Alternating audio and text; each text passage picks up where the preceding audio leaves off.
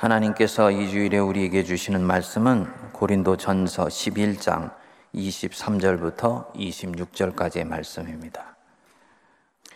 내가 너희에게 전한 것은 주께 받은 것이니 곧 주 예수께서 잡히시던 밤에 떡을 가지사 축사하시고 떼어 이르시되 이것은 너희를 위하는 내 몸이니 이것을 행하여 나를 기념하라 하시고 식후에 또한 그와 같이 잔을 가지시고 이르시되 이 잔은 내 피로 세운 새 언약이니 이것을 행하여 마실 때마다 나를 기념하라 하셨으니 너희가 이 떡을 먹으며 이 잔을 마실 때마다 주의 죽으심을 그가 오실 때까지 전하는 것이니라. 아멘. 오늘은 성찬식이 있기 때문에 여러분들과 함께 성찬의 은혜를 좀 나눠보려고 그럽니다. 예수께서 이 땅에서의 모든 생을 마무리하시고 승천하시기 전에 제자들에게 유언으로 말씀하셨습니다. 내가 세상 끝날까지 항상 너희와 함께 있으리라. 예수님이 지금 나와 함께 계신다. 나와 늘 함께 계시면서 내 인생길을 동행하시고 같이 걸어가 주신다. 이런 인식을 늘 갖고 살아가는 것을 일컬어서 주님의 임재 의식을 늘 기억하며 사는 거라 말을 합니다. 근데 여러분, 우리 중에 얼마나 많은 사람들이 이 주님의 임재 의식을 염두에 두면서 살고 있을까요? 우리는 살면서 수도 없이 어려움을 당하고 고난을 받기도 하고 삶의 고통을 넘어가고 또 넘어가서 지금 이 걸음을 걷고 있는데 주님이 정말 나와 함께 동행하시고 있는 것인가? 또 주님이 동행하신다면 지금 내가 갖는 이 어려운 삶에 어떤 의미를 던져줄 수 있는 것인가? 이런 질문들이 떠오르게 되지요.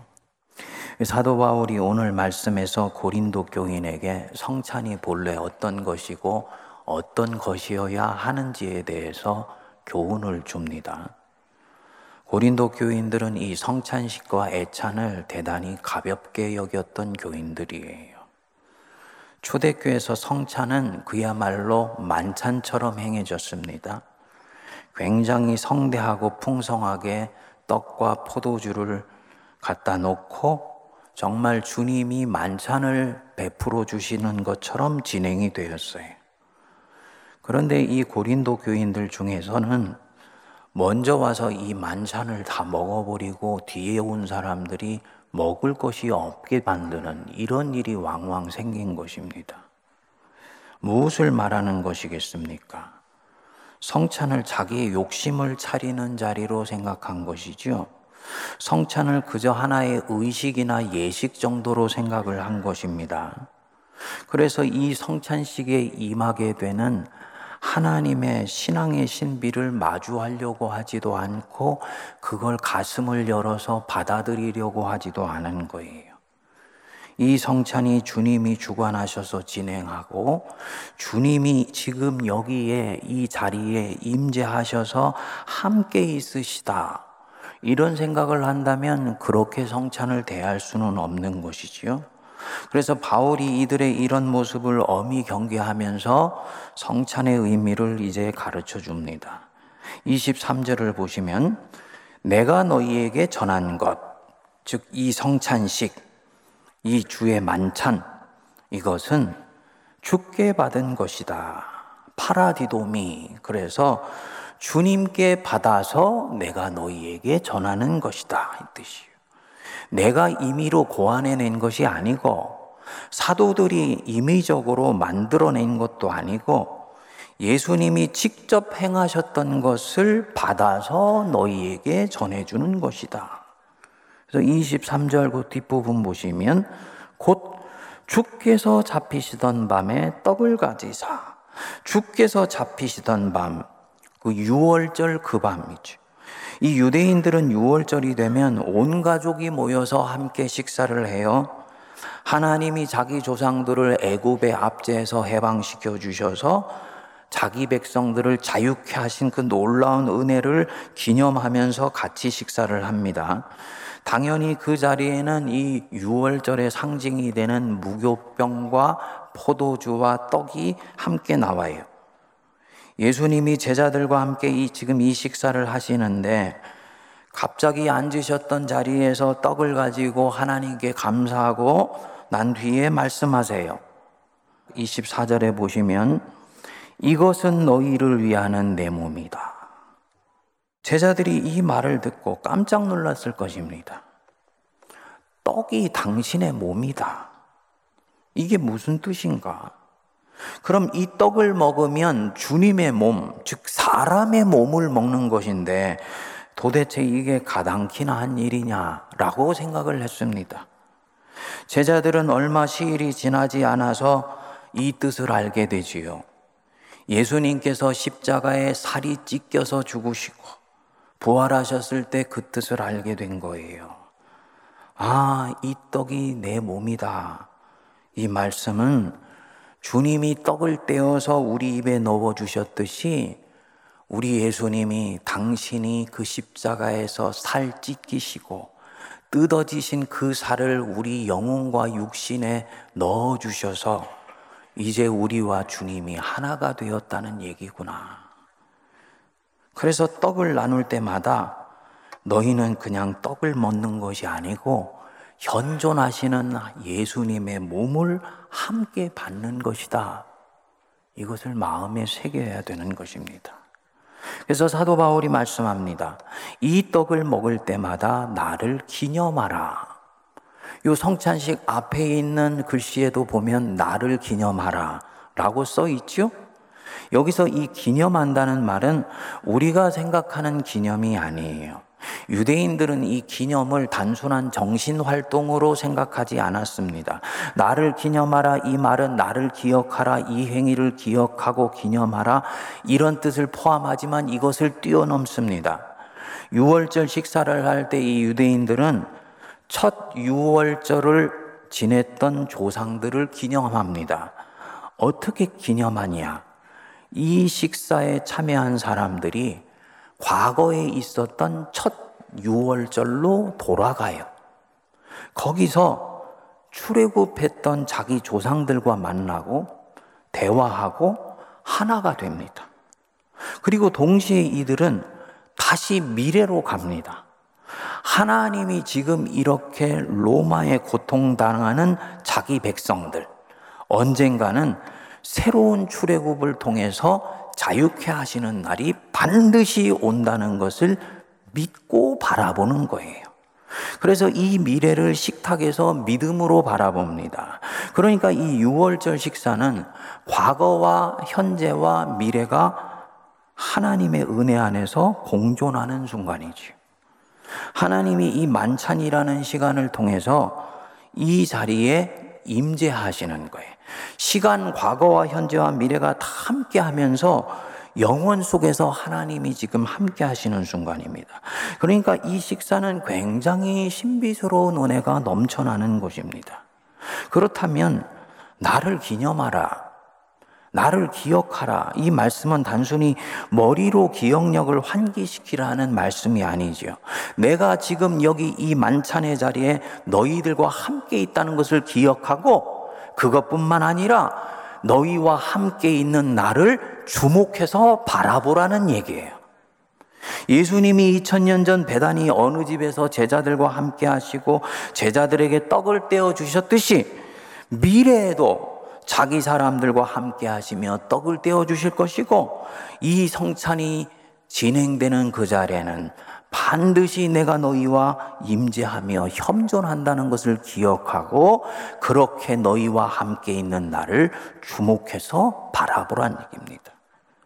이 확장해서 보면 나를 기념하라 이 말씀은 성찬에 나 예수가 너희와 함께 하듯이 너희의 모든 일상에 내가 너희와 함께 있다는 것을 염두에 두고 나 예수를 바라보라는 말입니다. 여러분, 성찬할 때마다 기억하십시오. 예수님은 우리를 하나님의 자녀로 택하신 이상 절대로 떠나지 아니하며 버리지 아니하십니다. 죄 지었다고 버리지 아니하세요.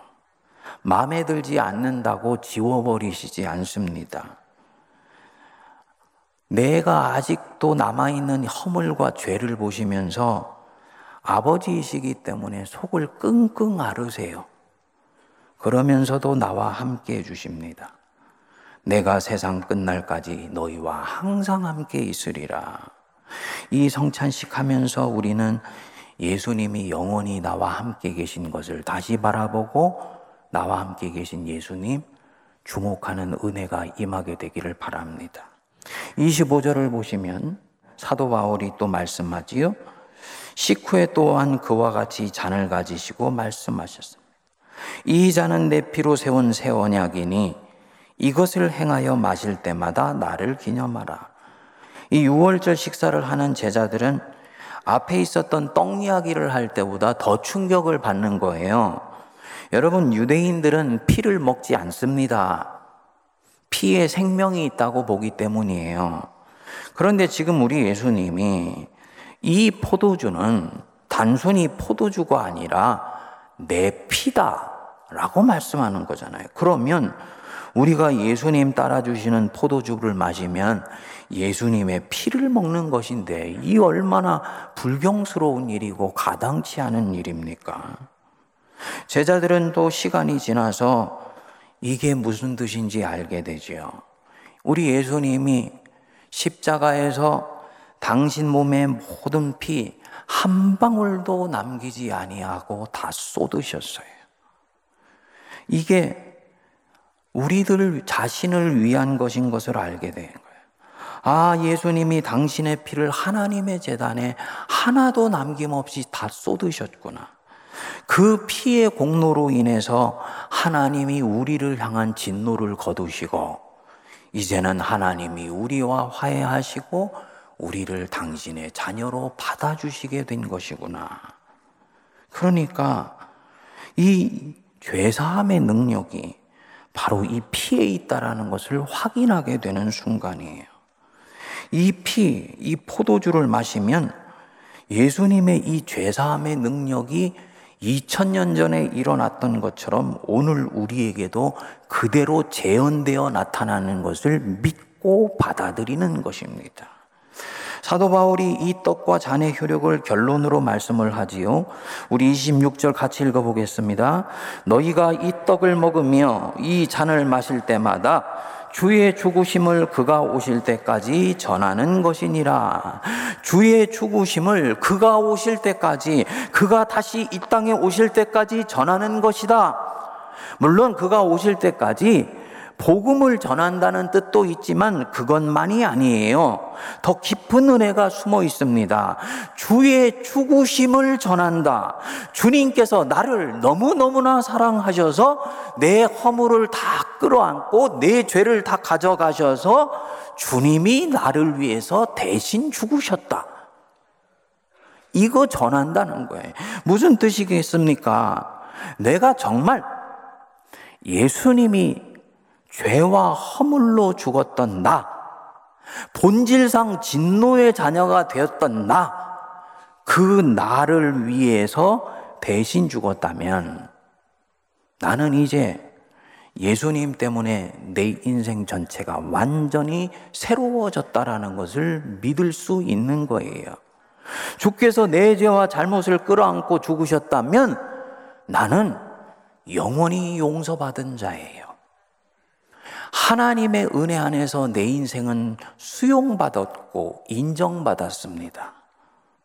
당연히 내 인생은 이제 치유되고 회복되기 시작합니다. 이전에 섬겼던 교회에서 한 성도가 세례를 받았는데요. 세례식 후에 사진을 찍었습니다. 요 강대상 밑에 있는 스테이지에서 사진을 찍는데 그렇게 울어요. 그래서 제가 살짝 가서 물었어요. 성도님, 왜 그렇게 우세요? 좋은 날이고 영적인 생일인데 왜 그리 우세요? 그랬더니 이분이 그럽니다. 목사님, 제 죄와 인생의 잘못을 예수님이 지금 다 가져가셨다는 얘기잖아요. 그거 다 끌어안고 죽으셨다는 얘기잖아요. 그럼 제가 용서받고 새 사람이 된 거지 않습니까? 그러면 저는 이제부터 다시 시작할 수 있다는 얘기잖아요. 하나님이 너무 감사해요. 아마도 저한테 얘기는 하지 않았지만 다른 누구한테 고백할 수 없는 과거의 깊은 잘못과 자기 상처 때문에 스스로가 아파하고 있었던 것 같아요. 세례 교육 받고 세례를 받으면서 주님이 자기의 과거를 씻어 주시고 예수님 때문에 이제 인생을 새 출발할 수 있게 되었다는 생각에 이 가슴이 먹먹했던 것이지요. 주님이 나를 위해 죽으셨다.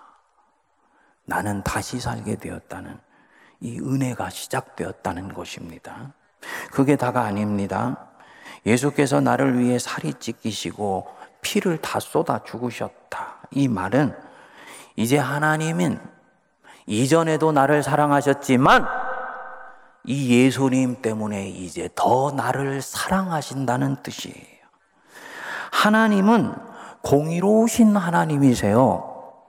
그렇기 때문에 내가 하는 짓이 한 번씩 못되고 잘못된 것을 보시면 주님은 당신의 속성 때문에 끙끙 앓으세요. 그래서 공의 때문에 나를 놓아버리고 싶고 던져버리고 싶고 지옥불에 내던져 버리고 싶은 그런 마음이 일어나세요. 그런데 절대로 그렇게 하시지 않으십니다. 왜냐? 당신 아들 예수님이 나를 위해서 이미 대가를 다 치르셨기 때문입니다. 그래서 하나님은 원래도 나를 사랑하시지만 예수님 때문에 나를 더 사랑하신다는 거예요. 그리고 이 하나님이 이제 영원히 나와 동행해 주십니다. 그렇기 때문에 이 성찬, 이 주의 만찬을 하면서 만찬에 참여하는 사람들은 세상에 외치고 스스로에게 선포합니다. 어떤 일이 내 인생에 일어나도 이 세상 속에 어떤 일이 닥칠지라도 지진이 나고 전쟁이 터지고 재난이 찾아온다 할지라도 예수님은 이제 나와 함께 하시고 계신다. 믿으십니까? 그분은 승리하셨다. 믿으세요? 그분이 내 속에 있는 죄의 권세를 꺾으시고 죽음의 힘을 이겨내시고 마귀의 힘을 꺾으시면서 부활 승리하셨다. 믿으십니까? 그러면 그 승리하신 그분이 나와 함께 하시면 그분은 나를 이끌어 주실 것이며 내 인생도 승리할 것이다. 믿는 것입니다. 그러니까 누가 나에게 뭐라고 할지라도 나는 잘 될 것이다. 정말로 모든 것이 잘 될 것이다. 이것을 세상에 선포하면서 세상 한복판으로 내달려가는 것입니다. 오늘 성찬을 할 때 이 놀라운 신앙의 신비가 각 심령 속에 임하게 되기를 축복드립니다. 예수님을 기념하여서 예수님이 지금 여기에 나와 함께 하시고 계시다는 것, 이제는 느끼지 못했는데 이제는 이것이 영혼으로 느껴지고 보여지는 은혜가 임하게 되기를 축복드립니다. 예수님이 자기를 내어줄 정도로 진정으로 나를 사랑하셨다. 그렇기 때문에 내 인생은 잘 될 것이며 모든 것은 결국은 잘 될 것이다. 믿으시기 바랍니다. 내 인생이 잘 될 것이라는 걸 정말 믿기 시작하면요. 나는 죄를 이길 수 있어요. 이전처럼 살아남기 위해서 사도를 취해 갔던 걸음을 멈출 수 있는 힘이 생깁니다. 정도로 믿음을 따라가러 가도 승리할 수 있다는 확신이 찾아옵니다. 그렇기 때문에 쉽게 죄와 악에 물들였던 사람이 죄와 악의 유혹을 이겨낼 수 있는 내적 능력을 갖추게 됩니다. 그리스도인답게 살아 승리하는 능력이 임하게 되는 거예요. 바로 이 성찬 속에 그 하나님의 은혜가 있습니다. 그 은혜 먹고 마시고 내 속에 체화하여서 하나님의 이 임재의 능력으로 승리하는 우리 모두가 되기를 바랍니다. 기도하겠습니다. 하나님, 하나님은 교회의 시간 속에 절기라는 이 보석을 박아 놓으셔서 안이해져 있던 저희들의 신앙을 흔들어 깨우시고 죄와 악에 여전히 잠겨 있던 우리 영혼을 건져내셔서 우리 하나님의 존재 앞에 다시 세워주시는 줄 믿습니다. 오늘부터 시작되는 이 종료주일과 고난주일, 또 고난 주간을 지나며 하나님이 시간 속에 박아 놓으신 이 보석의 은혜를 느끼고 누리게 하여 주옵소서. 그 초입에 이 성찬의 은혜를 허락하여 주셨으니 우리 주님이 찢기신 살을 내 입에 넣고 흘리신 피를 내 영혼과 세포와 혈관 속에 넣을 때 예수님과 내가 함께 하게 하시고 주님이 내 속에 들어와 연합되게 하시며 지금 내 안에 계시고 내 앞에 계시고 내 뒤에서 호위하시는 우리 예수님을 바라보게 하시며 그분을 느끼는 은혜가 임하게 하옵소서. 이 성찬의 놀라운 은혜로 인해서 승리하신 우리 주님이 나와 함께 하심에 내 인생은 잘 될 것이며 내 미래는 모든 것들이 하나님의 은혜 안에서 밝고 화사하며 영광스럽다는 것을 주목해 보게 하여 주시옵소서. 예수님 이름으로 기도하옵나이다. 아멘.